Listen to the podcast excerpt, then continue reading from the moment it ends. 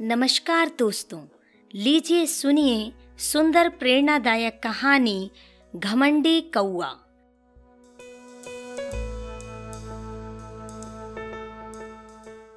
हंसों का एक झुंड समुद्र तट के ऊपर से गुजर रहा था।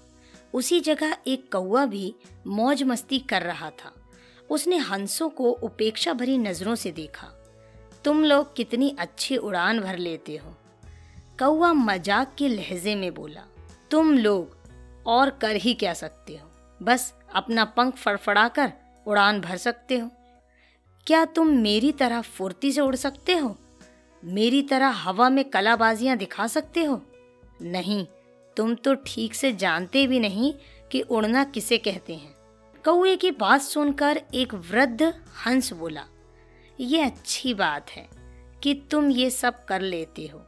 लेकिन तुम्हें इस बात पर घमंड नहीं करना चाहिए। मैं घमंड वमंड नहीं जानता। अगर तुम में से कोई भी मेरा मुकाबला कर सकता है तो सामने आए और मुझे हरा कर दिखाए।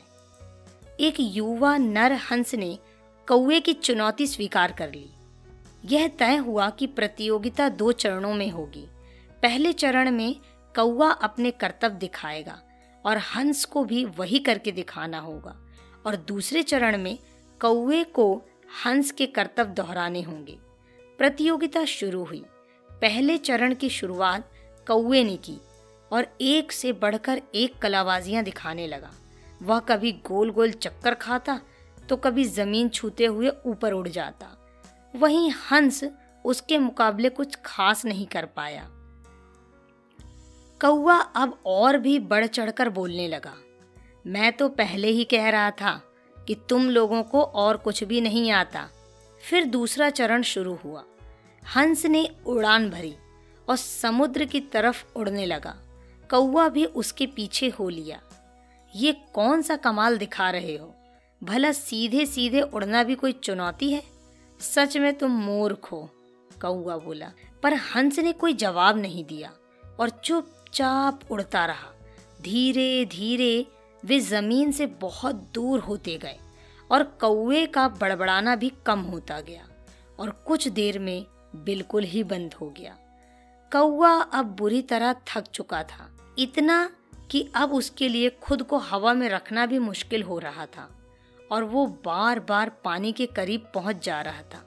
हंस कौए की स्थिति समझ रहा था, पर उसने अनजान बनते हुए कहा, तुम बार बार पानी क्यों छू रहे हो? क्या ये भी तुम्हारा कोई कर्तव्य है? नहीं कौआ बोला, मुझे माफ़ कर दो, मैं अब बिल्कुल थक चुका हूँ, और यदि तुमने मेरी मदद नहीं की तो मैं यहीं दम तोड़ दूँगा। मुझे बचा लो, मैं कभी घमंड नहीं दिखाऊँगा। हंस को कौए पर दया आ गई। उसने सोचा कि चलो कौआ सबक तो सीख ही चुका है, अब उसकी जान बचाना ही ठीक होगा, और वह कौए को अपनी पीठ पर बैठाकर वापस तट की ओर उड़ चला। दोस्तों, हमें इस बात को समझना चाहिए कि भले हमें पता ना हो, पर हर किसी में कुछ ना कुछ क्वालिटी होती है, जो उसे विशेष बनाती है। और भले ही हमारे अंदर हज़ारों अच्छाइयाँ हों, पर यदि हम उसमें घमंड करते हैं तो देर सवेर हमें भी कौए की तरह शर्मिंदा होना पड़ता है। एक पुरानी कहावत भी है, घमंडी का सर हमेशा नीचे होता है। इसलिए ध्यान रखिए कि कहीं जाने अनजाने आप भी कौए वाली गलती तो नहीं कर रहे हैं। दोस्तों, आप सुन रहे थे मोनिका की आवाज़ में सुंदर प्रेरणादायक कहानी, घमंडी कौआ सुनते रहे कहानी मोनिका की जुबानी।